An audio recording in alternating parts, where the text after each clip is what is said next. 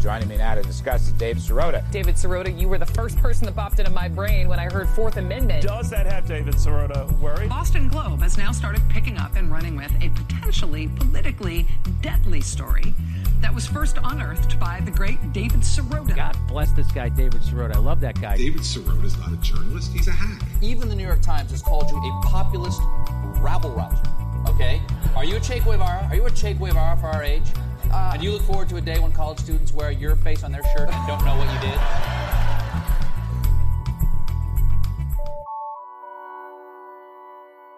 So it's another week, another discussion with the great Thomas Frank. Uh, there's plenty to discuss. Uh, we're going to talk about Larry Summers. We're going to talk about a Super Bowl ad.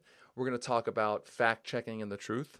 And we're going to talk about uh, the $2,000 checks, or otherwise known as the $1,400 means tested, overly complex checks uh, that keep apparently becoming smaller and smaller. But let, let's start this week's discussion with what has gone on with Larry Summers. Now, for those who don't know who Larry Summers is, Larry Summers has a long and illustrious career of continuing to fall higher and higher uh, in American politics. That's th- that's the amazing thing about him. That I saw uh, one reporter say no one has uh, risen uh, more uh, quickly or consistently than Larry Summers, despite the record of Larry Summers. Larry Summers, people might remember him. He was the Treasury Secretary under Bill Clinton who yeah. was a champion of the deregulation, the Wall Street deregulation that ended up blowing up the global economy in 2008. Uh, when that happened, Larry Summers was rewarded with a top job in the Obama administration. Uh, he oh wait, wait, you've skipped a step there, Mr. Sirota. He was the president of Harvard. That's University. right, I did. right, right. And, and and at Harvard, he uh, apparently the, he had a scandal there. Do you remember this? This is about are women smart or, yeah, or they, women they economists. smart? Yeah, the, the, the, problem of the the mystery of of why there are so few women economists. That's right. That's right. And he did a stint at a hedge fund. Uh, yeah. But they all do that. That's... Of course. But but okay. So Mr. Deregulation. When do, when do when do I get my my time in the hedge fund? You know, I've I've worked hard in the vineyards of the Democratic Party. When do I get my hedge fund days? Seriously. That's a, a joke. I know. I, I, know. But they do all get that. This is one of these weird, um, uh, you know, this weird these weird phenomena that you, you try to, you know. Uh, You're not a run. real elite Democrat unless you've been at a hedge fund shorting the economy. I mean, that's obviously obviously true. Yeah. Uh, yeah. So so Summers helps create the policies that blow up the economy. He does a, a stint at Harvard, a stint at a hedge fund. He gets rewarded when the economy blows up, in part because of the policies that he championed. He gets rewarded with a top job in the Obama administration. And his defining imprint on the Obama administration is that he was the leading voice inside the administration to make sure that the stimulus was smaller than it needed to be, the stimulus bill. And that ended up delivering an economic recovery that was the weakest recovery in the entire post war period. So and, again, and, and also that, that that Democrats really this was a blunder that they really paid for uh, in the uh, you know in the in the midterms of 2010, which you know gave us a Republican Congress that only just went down a short while ago. I mean, a Republican Congress that was in for quite a while. That's right. Uh, it's sort of overwhelming Republican victory that year, uh, and that was uh, you know. Uh, you can you can um, ascribe that to whatever you know you know how liberals they, they always brush it off you know Republicans are just bad people okay fair enough but it's also it was a uh, it, it, was a repudiation of of uh, you know I've never seen in my lifetime I've never seen a reversal like that where Obama comes in uh, in 2009 you know after he wins the election this beloved figure with a a real mandate you know a, a real overwhelming mandate and and he is you know he's like a superstar all over the world. And then two years later the country turns against him. That's right. That's right. In this in this way that uh, you know was was really was really startling, and and a big part of that is because uh, with that he squandered his mandate. And I know the Republicans don't play fair, and I know that they were obstructionists. I know all that. They but but they did that for a reason because they know that in American politics, when you um, you know when you don't deliver, this is what happens. The public turns against you. By the way, David, the uh, I'm I'm fairly heartened by the by the fact that the Biden people appear to have learned that lesson. Well, let, let, let, right. So let's get to that story. So Summers, okay, you know, deregulation. Yeah. Helps. Can I, but wait, before you go, keep. Can I tell you about the first time I ever like learned who he was? Please. It, so I'm I'm older than you, and it was in the late '90s and I was writing, I was studying, you know, Wall Street and the, the economy of the late 90s. It was this time of, of insane euphoria. And they put him in as, and Bill Clinton was president, and they put uh, Larry Summers in as Treasury Secretary right towards the end of Clinton's administration. And I remember watching a speech that he gave where he was enthusing about the new economy. I mean, this was when they were deregulating. They were they were going to overturn the Glass-Steagall Act, which had been a dream of the sort of uh, investment banking community for since time immemorial. And now that they were really going to do it, it was within their grasp, and they they were going to get it done. And I remember watching a speech from Summers when they were doing this, and it was just um, it was just all of this kind of new economy bullshit, you know, that he was clearly either had bought into. I think he's too intelligent to have bought into it, but it seemed like he had because he was trying to speak the rhetoric of the bubble days. And uh, and I saw that speech and I was like, who is this guy? And that's that's the first time I ever became aware of him. And that's who Larry Summers is. So Larry Summers popped his head up once again.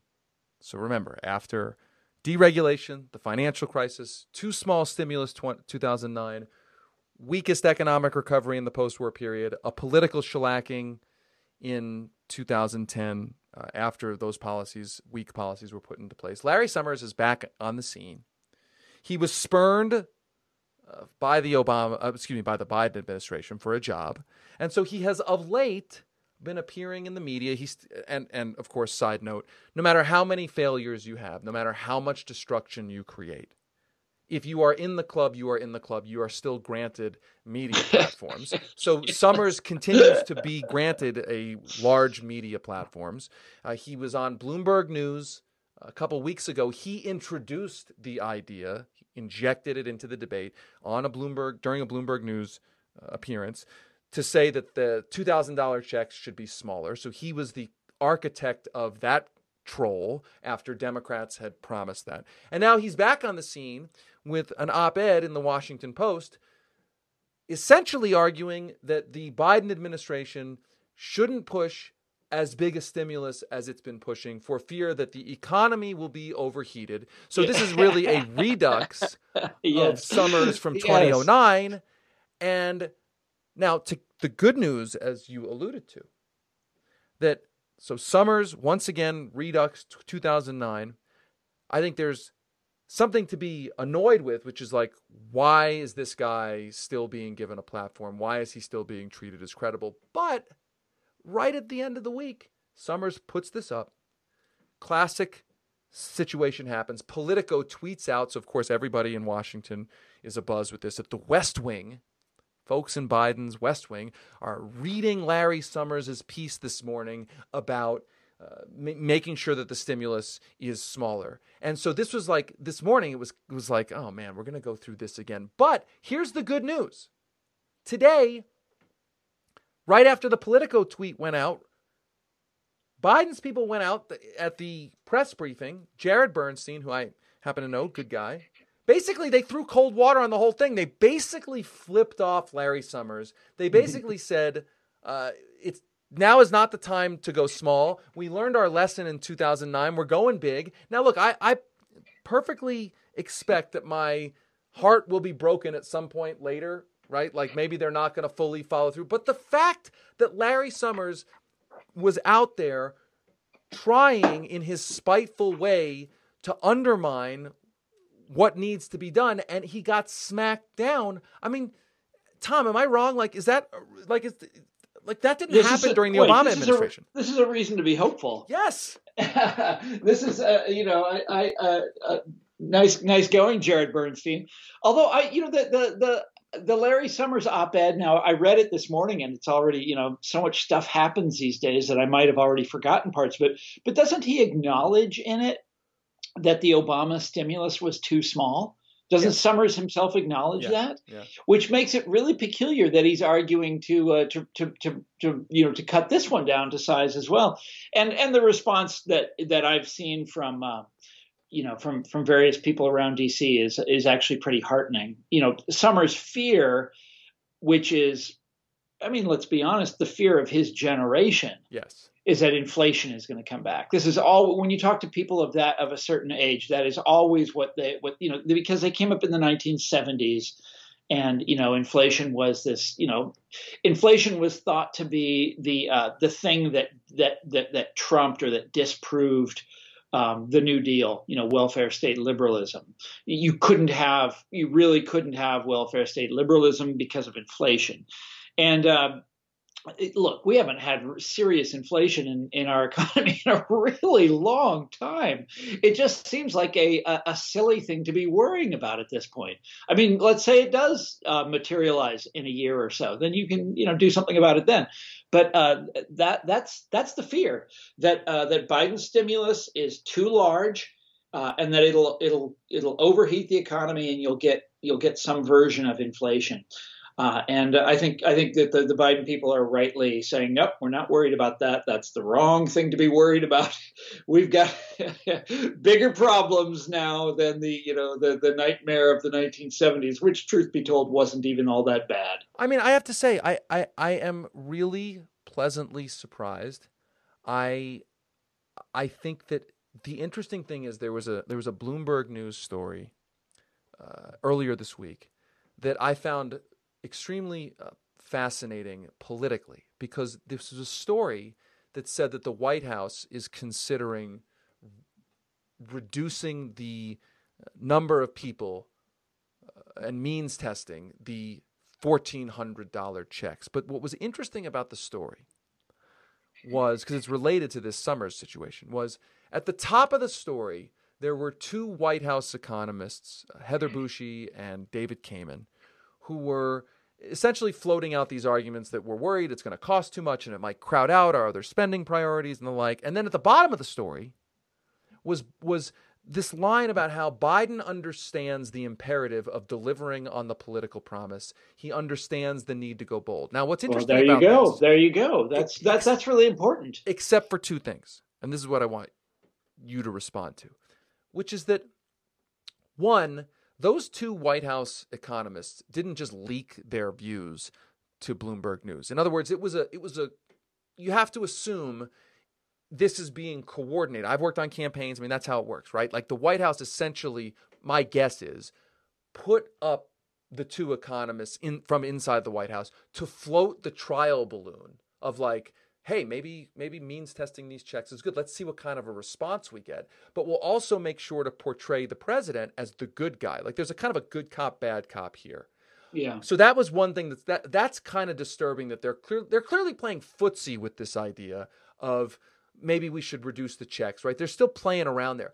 But but but the other takeaway is that if it is true that Biden understands the political imperative, it means that even like he's not like some economic genius. I think he'd probably tell you that, right? He's not some intellectual, but like there's some part of his reptilian brain that has been a politician for like 4,000 years. That's like, let me think. I, I like, I made a promise. Yeah. Uh, I've got to deliver. Like giving no, I thought lots you of nailed. people. I thought you nailed this the other day with your when you compared it to George W. Bush and the uh, the read my lips thing. The the two thousand dollar checks. I'm sorry, this was as as as a, a cut and dried a situation as you are likely to ever see in politics. He cannot wiggle out of it, uh, no matter what anyone says. And and he's Uh, and I'm saying he seems to understand that at some Yeah. rep like the reptilian part of his brain, if you read that Bloomberg story, seems to appreciate like I made a promise, I have to deliver. And he also seems to understand this other point, which is that giving lots of people money right now is good politics and that it's not good politics to reduce the number of people you're going to give money and benefits to. And that what's amazing to me, and this is the part I can't understand, and maybe you can help me understand. it. What fear, political fear, because they're politicians, what fear do the Democrats who are still floating the idea of reducing the checks. What is their actual fear? Because I, am trying to imagine, like, what's the campaign commercial? Oh, the Democrats gave too much money to the middle Yeah. class. Yeah. Like, like, what are they Exactly. actually afraid of? so I, I, you know, I think that there is this, there's a, a long running theme in the Democratic Party. You know, this is what I wrote about in Listen Liberal, uh, where they, you know, they see themselves as they are the party of, of responsibility and of consensus, and you know they know how to govern, and the Republicans don't. And uh, a big part of that is um, they're forever. Well, one thing is they're forever trying to reach consensus with the other side here in Washington. They think that's always the way to go. The other thing is that they really do care about the deficit. Uh, you know, which is it, it seems like a silly thing to be worried about right now. You know, with uh, all of these different. You think they really care? You know, I kind of think they do. They think that is. You used to live here in D.C. You read the Washington Post every day. The Washington Post is my um, that that they're that the sort of um, emblems of what responsible people in D.C. think they should care about. And the Post is always going on about uh, uh, about the deficit. And you remember one of the Post's favorite hobby horses is. Um, uh, what they call entitlements, uh, Social Security and Medicare, and how they have to be reined in in means tested in order to uh, uh, in order to get the deficit under control. This is always thought to be the height of uh, of statesmanlike responsibility when you acknowledge this. And the Post always is always saying things like, you know, responsible politicians of both parties know that this is the way it has to go. This is this is thought they think this is what uh, this is what you do when you're responsible. you know, is you you means test something like this, and you send out, you know, because you, don't want to inflate the deficit too much. And uh, you're absolutely right. It's a it's a silly thing to be concerned about right now. And there's all sorts of problems, even if you accept the logic of means testing. There's all sorts of problems with the data that you would do it. You and I were talking about this uh, yesterday or the day before, I think. There's all sorts of problems with how you go about it because you haven't taken into account all the people that have lost their jobs since the last time, time they filed taxes. You know, and so you, you're you're immediately opening up uh, an extremely complicated can of worms. But then there's also the um, there- there's just the fact that, that that this certain kind of technocratic liberal loves the idea of means testing. They just absolutely love it. Well, you know, uh, I put it this way. It's, I put it this way. I feel like underneath even budget austerity ideology, that Democratic Party politicians and elites believe at some, again, reptilian brain level that anything that is simple must be from simpletons. That anything that is simple Yeah, must good. inherently be primitive and bad, uh, Yeah. and that Well, they, complexity. they, they uh, definitely yes they love complexity for its own for its own sake. That is that is true. That- but they also david i think they don't understand the idea of uh, you know the idea that animated the new deal which is that the government is an ally of the whole middle class or even as roosevelt used to say the whole people. Uh, and, and they they they think of it as um, as charity as government helping out the very poor, you know, the the the uh, people at the very bottom, and that's you know that's obviously an important part of it. But they have to understand that what made liberalism strong and what made it powerful was when government aligned itself with the whole people, the whole middle class, you know, not just the people at the very bottom, and that's what they cannot get their minds around. Well, that's the point that I tweeted out earlier this week. I said something to the effect of the Democratic Party's two most popular programs, Medicare and Social Security, are not means tested, they're universal, and they're pretty straightforward to understand.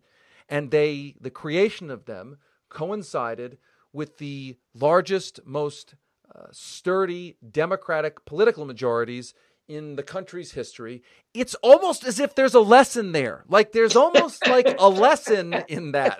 like yeah. you know, and I and, and this this point about complexity I think is really important, which is that again, I want like going to the psychological roots of this because the party is now negotiating against itself on the fourteen hundred dollar yeah. checks. It really does feel like they think that if something is too simple, like a just give everybody two thousand dollar checks, by virtue of the fact that it's simple, it must be uh, stupid, shameful, shameful, shameful. Shameful is the right word. Shameful, and that by making something more complex, that makes it more valid and more have more merit. And it's actually responsible, more it's responsible, more responsible. But it's actually the opposite. Well, Scientists have to be given something to do, Mister Sirota. That, well, that's right. But it, I think here's my take.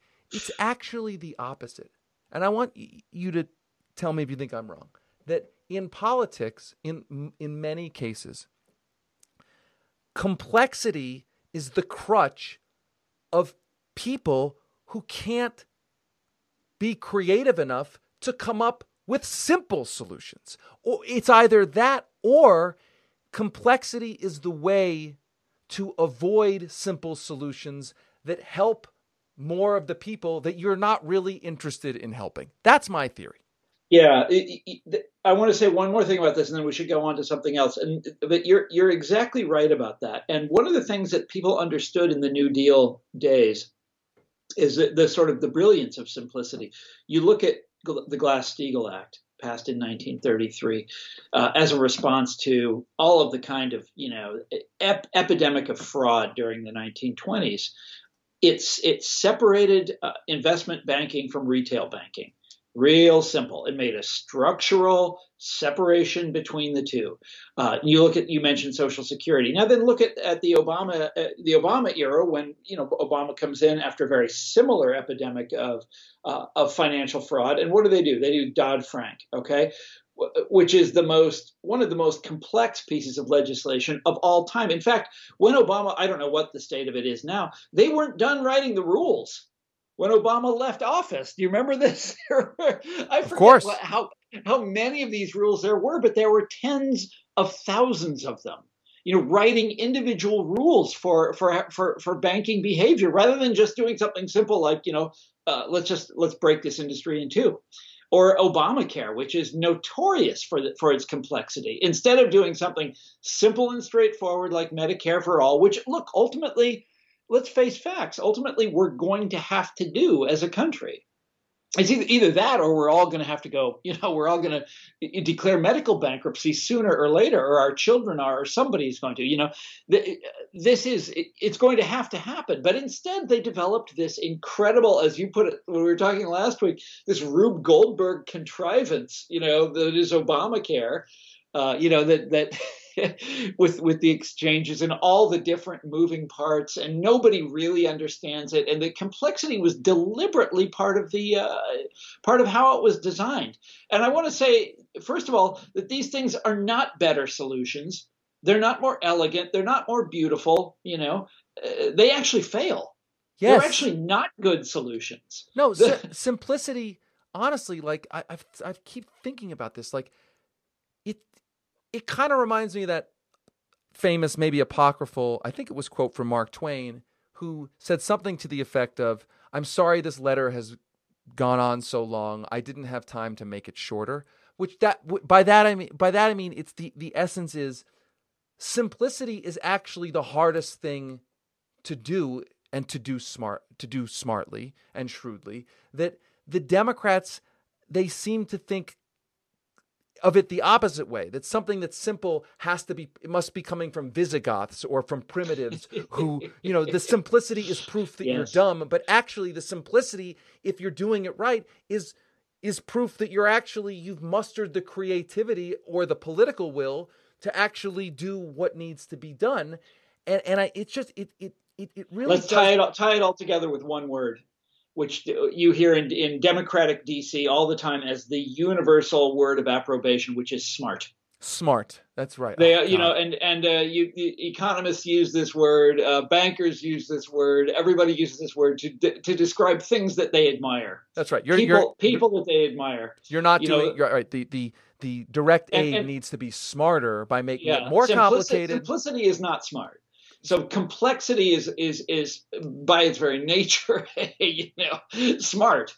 Well, so let's pivot to the to the tax debate that's that's already starting in earnest because because and the way to segue to that is one thing that I found interesting is that the conservative Democratic senators and Republicans who are saying we need to means test the checks or limit them uh, because we we supposedly don't want to give money to millionaires and billionaires. That's the that's the the talking point. These are the same people who absolutely, in lockstep, will reflexively oppose any effort to raise even one cent of taxes on billionaires at all, right? So their whole nonsense that they're really doing this because they their real priority is not giving billionaires money is just Yeah. complete garbage. But the tax debate came up this week uh, from the Washington Post uh, in a fact-checking article. Quote, I'm putting that in quotes uh, that we reported on at the Daily Poster about the about the fact check. But basically, Bernie Sanders went out and he he said something that wasn't even like it's not even kind of debatable at all. He he said, as he said a million times before, Donald Trump's tax uh, cuts m- uh, mostly enrich the wealthy and large corporations.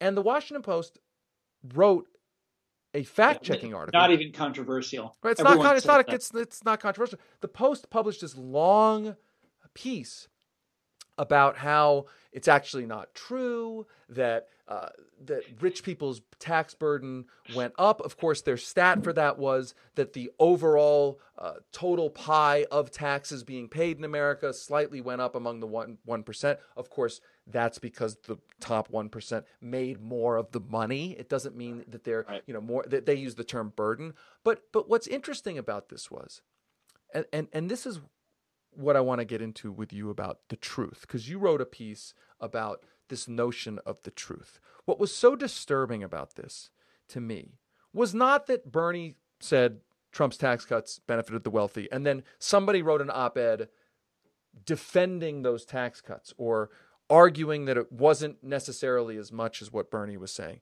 But instead, what happened, and what's so insidious, is that the Post, the paper owned by the wealthiest person on the planet, published this essentially op ed, this punditry, uh, attacking Bernie over this statement of the obvious. And they published it on their news pages as, quote, fact checking. And my view of that is, is what's going on right now is that fact checking was supposed to be the thing that cut through the age of misinformation. And we are seeing the newspaper of the wealthiest man in the world using fact checking as a weapon of misinformation in order to inject opinion and ideology into the discourse by portraying it as impartial fact. That's Yeah. what's so disturbing to me. And, but they've they've been doing this for a while. The, the, the you'll often see this. The the most tendentious sort of takes on uh, you know whatever whatever it happens to be uh, will be phrased as fact checks. You know that there. This is not an op-ed. This is not an editorial. This is a, this is a statement of fact. This is us just investigating the facts and uh, and giving them to you in the most impartial manner you know, it's a kind of journalism that's supposed to be confrontational with liars, right? We're supposed to be awash in lies these days. And in fact, the Washington Post's uh, fact checker symbol is, you know, these Pinocchios. Pinocchio, remember the the beloved character from the Walt Disney movie, and uh, but there's a there's a whole uh, sort of industry of this within journalism. These people that go around as as uh, militant defenders of truth, who often turn out to be some of the you know pushing some of the most uh, argumentative, you know, difficult to defend, uh, uh, you know, lines out there. You know, the the, the most, you know, clearly uh, opinionated sort of uh, uh, uh, arguments out there. But this is look, this is also the larger story of journalism in our time. You remember when when um, in the summer of 2016, when the, the the the newspapers of America basically decided that they were going to be ado- the newspapers, meaning the two big ones, the Post and the Times. Uh, I'm not counting the Wall Street Journal here, but the uh, the Post and the Times are going to adopt a new sort of model for journalism in which. Uh, uh, you know, they were going to be more aggressive about Donald Trump. They were going to uh, call him a liar. Uh, they were going to, uh, uh, you know, when he got something wrong, they were going to say it. They were going to even add up his lies.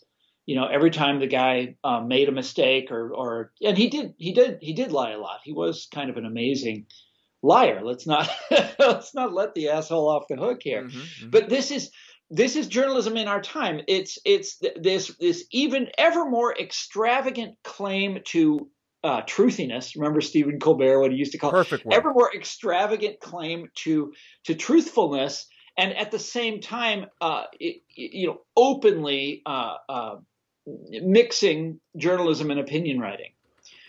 And that's really wh- where we are today. And and wait, I wanted to, it's gone one step further, which is that that Biden, as you saw in his inaugural address, has declared that we're on a national. It's now a national issue, the war for truth and he's going to you know i don't know what he's going to do as president to crack down on on falsehood because like in a lot of ways our entire culture uh, you know runs on falsehood hollywood madison avenue you know uh, fiction writing you know what is he going to do about this stuff uh, but he's well i mean but the other but the, other, gonna... the, the thing with biden saying that just to take one one step back in one way, I appreciate him saying it. In another way, I, I find it hilarious. I, I appreciate him identifying at least, and granted, I think his motives were just to kind of, to kind of shit on Donald Trump, right? That was his that was his motive. But you know, uh, fine. But wait, just as wait, Jimmy Carter said this. Remember, I will never. You're not old enough. I will never lie to you. He would say, and it was all to it was all, it was all to, Nixon, right? Just yeah, exactly. Right. So so I, I I appreciate kind of the, I guess, spotlight on on uh, the idea of the truth. But of course, Joe Biden is like has been a purveyor of some of this kind of brazenly. Like this was a guy who helped peddle the lies that led us into the Iraq war. He wasn't some backbencher who happened to just vote for the Iraq war. He helped create the political consensus for it as the leading, most high profile Democrat supporting the lies that made up the case for the war. During the campaign for president, he like brazenly lied about his vote. By the way, his vote for the Iraq war. At one point, he, he sort of said he didn't really actually support the Iraq war. And to their credit, the CNN's fact checkers actually laughed at him and, and, and sort of, you know, did the yeah. right thing. But he yeah. also then he, he did this whole thing about how he had never tried to cut Social Security, which was just a lot of completely complete nonsense. And, oh, uh, and fact checkers backed him up on that, Mister Sirota. I remember. I was. I remember. And the thing that the thing that boggled my mind about that was, and that's what what woke me up to this fact checking issue. Although you know, I'd always kind of seen the fact. Wait, didn't he also he he also boasted about his imaginary heroics in apartheid South Africa? Oh my god! I mean, that was like, I mean, that was like a fever dream. Like that. I don't even like. Can you even call that yeah. a lie? That was like. I, I, bet, I bet he did dream it, and then you know, as is happening to a lot of us in COVID, you mistake your dreams for things that yeah, you totally. actually did. Right, uh, but, but, here's the thing: we all you, wish we were heroic in apartheid South Africa. You bring up the the fact checking on the Social Security thing. That was when I first was like, wait a minute, hold on a minute. You, there's literally audio of him on the floor of the Senate talking, bragging, bragging, like boasting. Like uh, four times I tried to cut or freeze funding for Social Security. Like this isn't even in dispute. And the fact checkers jumped in to defend him and obscure his record. And I was like, wow, this is like some real Orwellian crap here. Is. This is like it, wait. It, it also it, wait. Consider the fact that so there's uh, the, the, there is no one more excited about the the war on falsehood than the newspapers than you know the two leading newspapers. They are so excited to like swing into action, and also liberals. Um, so excited to swing into action and crack down on what they call disinformation and to uh, you know get people deplatformed and you know do all the stuff that they uh, that, that they're they're they're so jazzed to do. And yet these same institutions I mean you and I have both worked at newspapers before. You and I have been readers of newspapers all our lives. They get things wrong all the time All and I might add, I might add, we just came through like one of the biggest journalism screw ups of our lifetime, uh, which is RussiaGate.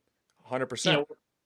you, you where you you tuned in MSNBC or you you know you read between you know you read uh, various stories in these newspapers and it was all about Donald Trump was basically a Russian agent. Uh, you know, the, none of the you know there's uh, you know there's all sorts of ways that Russia actually did interfere in the 2016 election. That but that wasn't the argument. The argument was that, Donald Trump was a Russian agent. I almost said Soviet spy. That's how old I am. But but And, that uh, but but actually that gets that gets back right? That gets back to the fact checking issue, which is this. So you're right. The media, the newspapers, these the supposed defenders of truth. Let's remember what's gone on. Let's use the the scope of of this era, right? The we- the weapons of mass destruction lies they promoted, which helped us get us into a war. The lies of Wall Street, the deregulation, uh, was Oh, oftentimes uh, that was close to their hearts. I mean, to you look- like back- promoted. I wrote a whole book about this. One Market Under God. All the stuff they said back in the in the bull market days to encourage deregulation of banks. They, I mean, they loved nothing more than well, maybe they loved the, uh, the free trade agreements. Right. you So that collapses. The- those two things. That was like that was who they were. Right. So that collapses the because you got WMDs, you got the triumphalist Wall, Wall Street triumphalist lies of uh, that created the financial collapse, and then you have the RussiaGate situation, and Yeah. and Which and- was, by the way, remember why we got it? Why the RussiaGate thing happened? Which was to excuse Hillary Clinton's defeat in that's 2016. right. That's right. And the funny thing is that we're now sort of going through this again, only it's the Republicans who've gone absolutely nuts, right? Their champion went down and they can't believe it. But- It- it- But then fact so- checking is supposed to be the thing, like the last, like, hey, look, we know you've heard about the WMD lies. We know you remember the Wall Street lies. You probably tuned into the Russiagate lies, but you know what? We still have fact checking here to Yeah. just give you the facts. And so Yeah. when you see Jeff Bezos's newspaper, well, there's the key thing: who owns it? You know, look, who gets to check whom? Who, who, you know, who is the, uh, uh, who is who, who is the, uh, the, the, the, the person entitled to check who? Well, I- can we talk he about that for a sec? You. Let's- he gets to check you. You don't. What is the mechanism by which you would check him? Well, we know what it is. You have to start your own publication, which which you have actually done. Well, let's I talk about this for a sec because I got some I got some pushback from folks who read our story about, you know, we basically said, look, it's not a coincidence that Jeff Bezos's newspaper is using fact checking is is wrapping ideology and uh, opinion under the banner of fact checking and the ideology and opinion just so happens to be serving billionaires and giant corporations like Amazon. In the case of the fact check that we looked at, uh, you know, not a surprise that literally Amazon's tax rate goes to zero after Trump's tax cuts. And now you have the Washington Post putting out a fact check saying that somehow it's actually not true that Donald Trump's tax cuts benefited large corporations. Like that convergence to me, you know, Bezos ownership, you know, the ideology being put out underneath the banner of fact checking, that's all not a coincidence. But we did get some pushback from some folks in the media, uh, you know, just to, in, in, in my conversations. Like, oh, you know, listen, Sirota, you, you can't conflate ownership with what a newspaper is doing. That ownership of Jeff Bezos is not calling up these reporters and telling them Yeah, what to yeah. believe. And my response was, and I want to know if you think I'm right or wrong. My response on that is like, listen, I don't think Jeff Bezos is calling up reporters. In fact, we wrote that in our story. I think it actually works entirely the opposite way. That people tend to be pleasers. People know who pay their paychecks. They know the assumptions that are baked into a corporation's culture. They know what will be rewarded and what will be frowned upon. These are unstated yeah, things. It's incentives, of course, and and and also the, the the kind of people that they hire in the first place.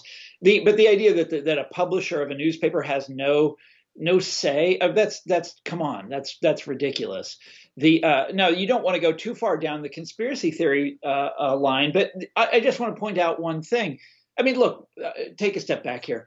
Everything that you just said is is is well known and totally fair journalism criticism right? Noam chomsky wrote a whole book of this stuff back in the 1980s um, i'm blanking on the title of manufacturing right consent. Yeah right. Uh, where he described how you know how how newspapers decide how to cover things and that sort of thing. Uh, lots of other people have written similar things about it. The idea that the publisher has no influence uh, is that's that is frankly ridiculous. Um, but you don't need a conspiracy theory to explain it. You, explain it in terms of incentives and rewards and and and who gets hired and hiring decisions, et cetera, et cetera. Just like uh, just like you pointed out, you know who and and there are there are lots and lots of other ways in which money I mean, Jesus Christ, the power of, of advertisers, as we all know. There's, you know, there's advertisers don't like to, uh, you know, they don't like to sponsor things that they disagree with. Um, you know, you go right down the list. There's a hundred, there's a thousand ways in which uh, they they influence the way things are covered. The um, I was, uh, you know, before we before we got on the phone here, I was looking at, um, you know, there's all of these sort of uh, journalism is crumbling as a kind of um, for-profit uh, industry as it has been for a long time, you know, lost all its advertising revenue. And so they're coming up with new models for how to prop it up. Right. And one of them is this sort of not for profit model. Right. You know, and uh, I was reading an article about, uh, you know, the, the, the Gates Foundation, which apparently has all kinds of um, power over journalistic decisions, decisions about what to cover and how to cover things. Absolutely. Uh, and uh, uh, and they rarely appear in the story. I mean, look, the fact is, we don't know what Jeff Bezos's power is because nobody studies it. You know, where's the give me a foundation grant to study that, and you know, get me in the door and and let make me privy to all the conversations, and then we can talk. You know, let's do a sociological study of this. But I, but, but I think every, but I think the larger point is right, which is that it, it, again, if you know who the boss is, if you know what will be rewarded, uh, if you know what what will be punished, and if you are pre, you know, essentially you are originally hired by virtue of a filter that kind of is looking for a certain kind of person, at, at that point, Jeff Bezos or any other owner doesn't need to get on the phone with their reporter right, and say, course. "I need you to cover this thing," or the yeah. The, of course. And, and, by the way, the point, your point about it, he hires someone pages, to do that, right? And your point about it being on the news pages, because I'm focused on this fact checking uh, uh, moniker because it gets put into campaign commercials and the like. But you're right about the about the news pages themselves. I mean, here was a headline in the Washington Post uh, about the checks that if you think about it for one second, it's like you're like, oh, whatever. If you think about it for like a minute, it's like, oh my god. The headline was cutting off stimulus checks to Americans earning over seventy-five thousand could be wise. New data suggests. Now, the most amazing part of this story to me, okay, it's all this about like essentially the argument is that if over seventy-five thousand, data suggests that people won't spend that money on quote necessities uh, quickly enough to stimulate the economy. But there was, at the very bottom of the story, there is a line that I want you, like, think about this line, like, think hard about this line. Here it is. After the whole case has been made, uh, data indicates most people who did not need the money right away, they're talking about the previous checks. Data indicates most people who did not need the money right away are saving the stimulus payments or using them to pay off student loan, credit card, or mortgage debt. Okay, so the uh, presumption the is, thing. is uh, that wait, wait, Mr. Sirota, yes. that's the same thing. What do you mean it's the same that, thing? That is putting the money in circulation. Yes, but the but the actual deeper point, Tom. People who did not need the money. Keep that phrase in your mind. Who did not need the money were using the money to pay off student Oh, loan, credit card, or It, more. it, so like, it, it assumes what it what it meant to prove. yes, like That's so if you're, yeah, you're- a if you're- classic a classic logical error that you come across all the time. Yeah. Like if you Yep. if you need if you're paying if you're under the, uh, high high interest credit card debt, guess what? You need you, you need the money. Like yeah. it's incredible to me. Like that's like that's how tendentious uh, th- this is. It, it it kind of like I read that and I was like, wait a minute, wait a minute. If you're maybe going to be thrown out of your home because you can't pay your mortgage, this Yeah. is being counted as you not necessarily needing the money. Like Well, that's just because they, they they just they just defined it that way. No, it's um, it, you know, get back to this question of you know of journalism. It borders on the idea that the Washington Post doesn't have an editorial line and that it just it just prints the most deserving of views. Which is just like I mean you can't help but laugh when you think I mean, I mean, I mean, like you're right. Like, like they could have printed. It's, it's any, a meritocracy of it's a meritocracy of opinion, Mr. Sirota. They only print the they only print the rightest. They only print the, I mean, right? We're in the the middle. viewpoints. We're in the middle of like a pandemic, like an economic. People are literally being evicted, starving, bankruptcy, and you've chosen. I'm going to fact check Bernie Sanders saying that Trump's tax cuts went to the wealthy. Like, we must fact check that. And I know. I'm going to publish a piece whose headline blares cutting off stimulus checks to Americans earning over 75K could be wise. Like, you could report on anything. That's what you're choosing to report on. It's like, Well, it just it's set- the Washington Post. Remember, we started this conversation talking about they, they, they what they think of as the sign of a responsible politician is that they want to cut entitlements. They've been saying this uh, since wait since since I, I I started reading them in college back in the 80s. They were saying it then. Oh my God, You know, that they- word! Honestly, that word. Just as a, as an aside, I, I've been thinking a lot about that word, entitlements. a Which lot enti- entitlements? Yeah. yeah. I mean, the amazing thing about that word, like, whoever created that that word, like, it's, it's, not, it's a Reagan era thing, isn't it? it's so amazing because you've t- it's like you're so entitled to want Yeah, to not yeah. be like in in poverty when you're old like you're so entitled to want to be able to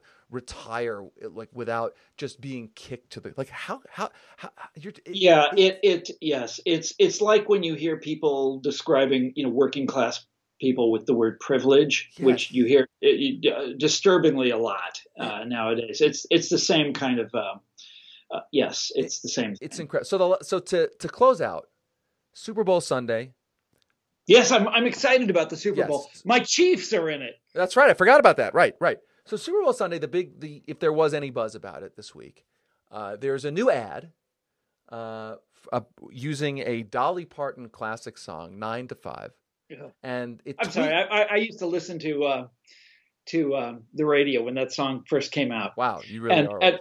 I really am old, and and uh, like the first time you hear it, it's kind of catchy, and you know what? The three thousandth time you hear it, you are so sick of it.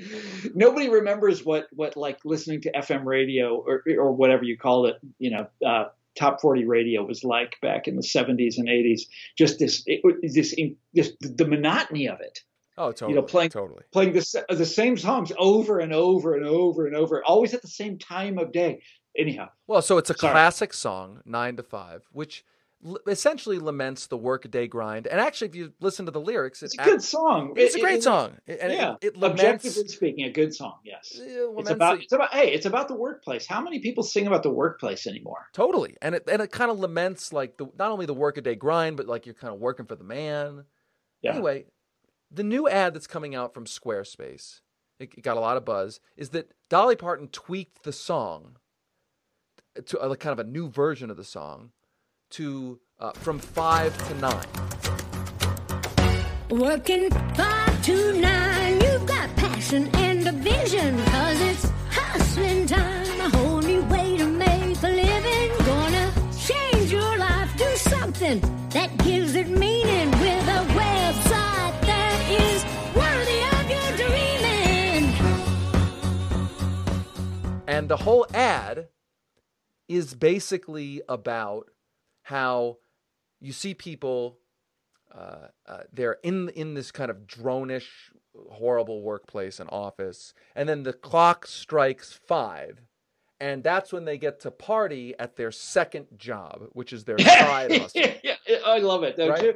It's it's it's it's all of those dreams of liberation that you know you used to see in advertising. You know, everybody's being freed from the bureaucracy, freed from the organization, etc., to I- work their second job. And what I, I took away from it, first, so it's one again another one of those things where like you think about it for one second, you're like, oh, that's that's that's cute. Then you think about it for one minute, you're like, wait a minute, like so so what what this ad is saying is, you know, it's and and in the the positive aspect of the ad is, you know, it's sort of saying you should want to work for yourself, not necessarily for some faceless bureaucratic corporation. And you know, you can debate whether, and, but that's not an option for a lot of people. But but what's really underneath this ad is you have to work a second job and you have to literally work 12 hours a day. And maybe that's a by the way somebody mentioned to me that's a that's a charitable interpretation because maybe it's Yeah. from 5 to 9 the next day. Maybe you literally Yeah. have to work 24, 24 hours, hours. right? like to sur- to survive in this economy. Like your workplace isn't paying you enough to have a decent life. So the minute you're done your first job, your eight hour a day job, now it's time to celebrate that it's you're not time to like happy hour, see friends, hang out with to say family. in, in, in ads in the in the 60s, which is when you you know you started seeing these advertising attacking the faceless corporation and all that. What you uh, the way you would uh, rebel against it was by you know uh, going to happy drinking Smirnoff or driving an Oldsmobile or maybe doing both.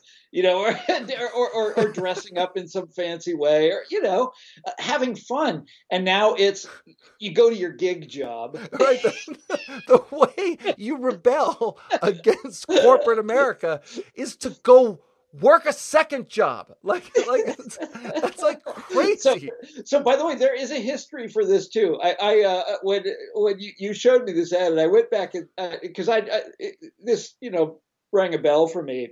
And again, it's it was in the '90s. You saw this. There was a book that came out called Free Agent Nation. Do you remember this? I and it was written by a, by a Democrat and um, uh, uh, a, uh, uh, Uh, a sort of management theorist. Oh God, it's so And the- dark. The, idea, the idea that free agent nation, the idea that like all of this corporate downsizing that was going on back then, and you know people were losing steady jobs that had benefits and all this sort of thing, and the idea was to sort of flip the moral script. This wasn't something to lament. This was something to celebrate. It was that's right, Mr. Sirota, free agency. like congratulate your pink slip is a is a is a liberation Yes, slip. right. Yes, yes, that's exactly right. That is how they. And it was in it was in Fast Company magazine. You know, It's not a lay. It's not a. this. It's not It a was- was mass all- layoff. It's we a mass being- liberation. Yes, that's the word. We were all being liberated from the, you know, from the corporate past, from the conformist days of the great organization, you know, which just happened to also pay good benefits and good health care and all that. But now they didn't need to anymore. They could they could slough us all off onto some, you know, cutthroat, uh, uh, you know.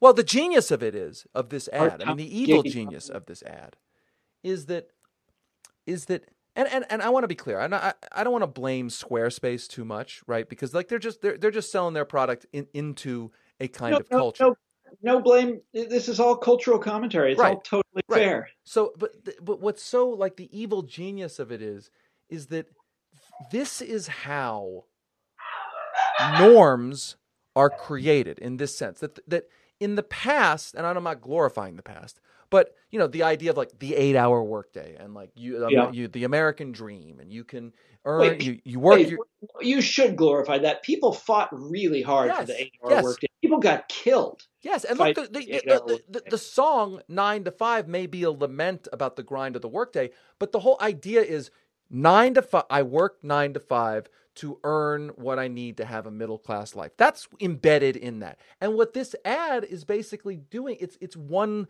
little little example of how we've actually said actually the norm and it's an acceptable norm. Now a celebrated norm in this ad Yeah. is that no, you don't get to work one job for eight hours and then go home or go to happy hour or whatever. That that the norm that we should celebrate is having to have two, three, four jobs, work 12 hours a day. Uh, it's basically that is something that we should celebrate. And what's so disturbing is it's like it's like th- that's created a norm, and that that it's so subtle, and the the advertising is so good that if you even bring this up, in some ways, a lot of people who, who won't think about it, they, you, you kind of sound like you're insane. Like it's like oh, stop like- it! It's it's it it works because it flatters a you know it it. it it works in the in a lot of the same way that the newspaper works. It flatters an understanding of of what work is and how you know what our work lives should be like. An understanding of that that it, that is extremely widely held by uh, wealthy people, Yes. by people with power. Yes. Uh, they they a lot of people think this way, and these tend to be the kind of people who uh, you know who uh, uh, uh, buy man- books of management theory and who patronize. I don't even know what Squarespace is. I mean, it's, just so it's like a website. Like you create your own your your home your your own website. The, the, for the part of this that really gets me down is that there are also people that that, that are going to be pissed off by this ad. You know, you think we were talking earlier about people that died for the eight-hour day. You know, I'm talking about union members, and they're going to see that ad and they're going to see through it. They don't make ads for those people. I mean, maybe they do, like a Budweiser ad or something, but but those people don't get to own newspapers, and those people don't get to you know go down to the ad agency and hire the super creative innovators or whatever. Although I got to tell you, they're they're airing it in the Super Bowl. Yeah, and, and, you know, so it's a it's a it's Which I is think the, great, the greatest of advertising, the great advertising showplace. of yeah, and I, and and and so I mean, I, I, used just to have back in my, you know, I used to be an advertising critic. This is what I I, did, and uh, we would have Super Bowl parties where all we watched was the ads. Oh, I remember that. I totally like there was a yes, and the and the thing. The, look, the thing is, if you really want to understand the creation of, the, or what you might call norm making, norm creation, the actual creation of culture, culture being all of these assumptions of what's good, bad. Really watching the the Madison Avenue and the the advertising industry that that is what they do. They I mean there's a cliche. They create ne- you know desires. They create Yeah, the perception of, what's They- needed. and they create an understanding of uh, what is, I think, most insidious is an understanding of what liberation looks like. Yes, and and what you know, and and and they they they will. This is what I, I used to write about when I wrote about this. There's a you know. Um, I got to stick to a narrow subject here, which is advertising. It works. One of the ways that it works is by by getting one step ahead of us in our disgust with modern society, and saying, you know, and, and look, a lot of people. It, it is easy to hate the nine to five job. That's uh, the Dolly Parton song, right? It, it is easy to hate that, and that job is conformist, and there are too many rules, and they make you sit at a desk, and it's really unpleasant, and you're working for the man, and and it's and the, the bureaucracy is intolerable, et cetera, et cetera, et cetera, and they they take that very human uh, uh, impulse, understanding, and they twist it to to uh, be, you know, pro gig economy, and that's diabolical okay? But it's not even like it, it's not meant in a diabolical way. This is just what they do on on madison avenue. They take it's a kind of so one of the my the sort of grand um, question of my entire journalism career I, as i always say is what does a what does a society look like that doesn't have a traditional left? And one of the things is you get Trumpism, you get inequality, you get people like Jeff Bezos, and you and you get uh, Madison Avenue speaking to your, uh, you know, the kind of impulses and emotions that would once have made you sign up for a labor union now has you like signing up for Squarespace.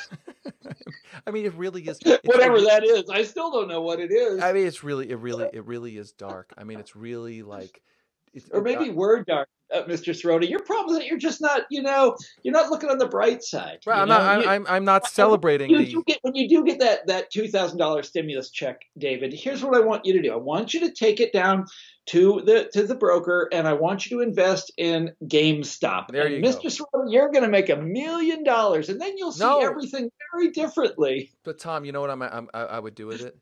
I, what I would do is I would I would log on to Squarespace and and, and start my my my 12th hour of my day so that I can never Yeah, see yeah, my wait, wait, family.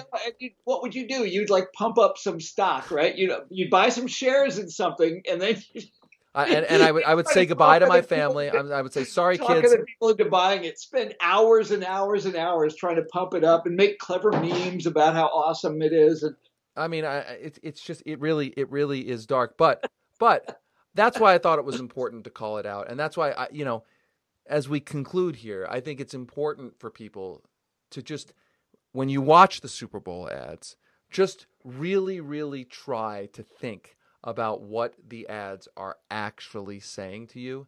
It's almost like I mean, not to be cliche about it, but it's almost like that movie They Live, right? Where you put the glasses on and you're like, "Oh, wait a minute. What are they at? What what what am I actually looking at?" It really is like, what are these ads actually saying to us? Because if you think t- if you really do think hard about them, they're they're like that's how they they inject thoughts a- and and impulses into your mind. And in our article, by the way, we included this reference to this letter that's fascinating from um, Dwight Eisenhower was talking about propaganda, and he was talking about how to produce uh, good propaganda to influence uh, uh, uh, uh, folks around the world to be more pro-American. And he actually put his finger on it. He said, and I'm paraphrasing here, but he basically said, you've got to uh, have it be in the pop culture realm music, the arts, entertainment. Yeah. And because that those are essentially the realms where people's political filters are down. They're not like if you see a political ad, right? you know, you like- know what you're talking about. Yeah, you're like, oh, this is political, this guy- right. famous- this- the CIA was Right. was was was bankrolling literary magazines and Exactly. abs- abstract expressionism and stuff like that. That's how they Uh, get to you because that's when you're most you're you're, you're not filtering it out. You're like, oh, that's just an they were winning product. the they were winning the intelligentsia of the world, the, uh, persuading them that America was a civilized country yes, with you know. and that is still going on today. That is what the advertising Hey, industry. could, well, let's end on a positive note. I was uh, I was four when the Kansas City Chiefs won the Super Bowl in 1970. Um, trying to, who did they play? Who did they? Oh, it was the Vikings, of course. wow, Len, Len Dawson was the Chiefs quarterback. really I thought old. I am old. I thought he was the greatest the greatest guy in the world. I know Len- nothing Len- about the Chiefs other than that I remember when I was a Philadelphia Eagles fan. There was a guy on the Chiefs named Christian Okoye who was a who was a really hell of a running Sure. back. That's all. Yeah. That's all. That's all I really know. Uh, I I'm not sure I'm going to be watching the Super Bowl. Oh, Uh, come on. Uh, I probably will. I guess. I guess I, I probably will. I probably will. Well, listen, man. This was a uh, good to talk this week. Um, there. What? Look. Let's just to review. There was some good news, like the pushback against Larry Summers. I'm Yeah, gonna. I, I'm starting to have warm feelings about uh, the Biden administration. I, I don't don't get it. Don't get don't get. I know, I know. I, I, my cynicism always kicks in whenever I say something like that. I got to walk it back. But better signals coming out of the Biden administration at this point in in the presidency than the signals that were coming out of the Obama administration at the same uh, time uh, in their uh, in their presidency. And and you know what? It's Friday. I'm taking that as a good thing. And uh, thanks for doing this, Tom. And we will do it again to- again soon. Okay. All right, we'll talk to you later. All right, man. Bye.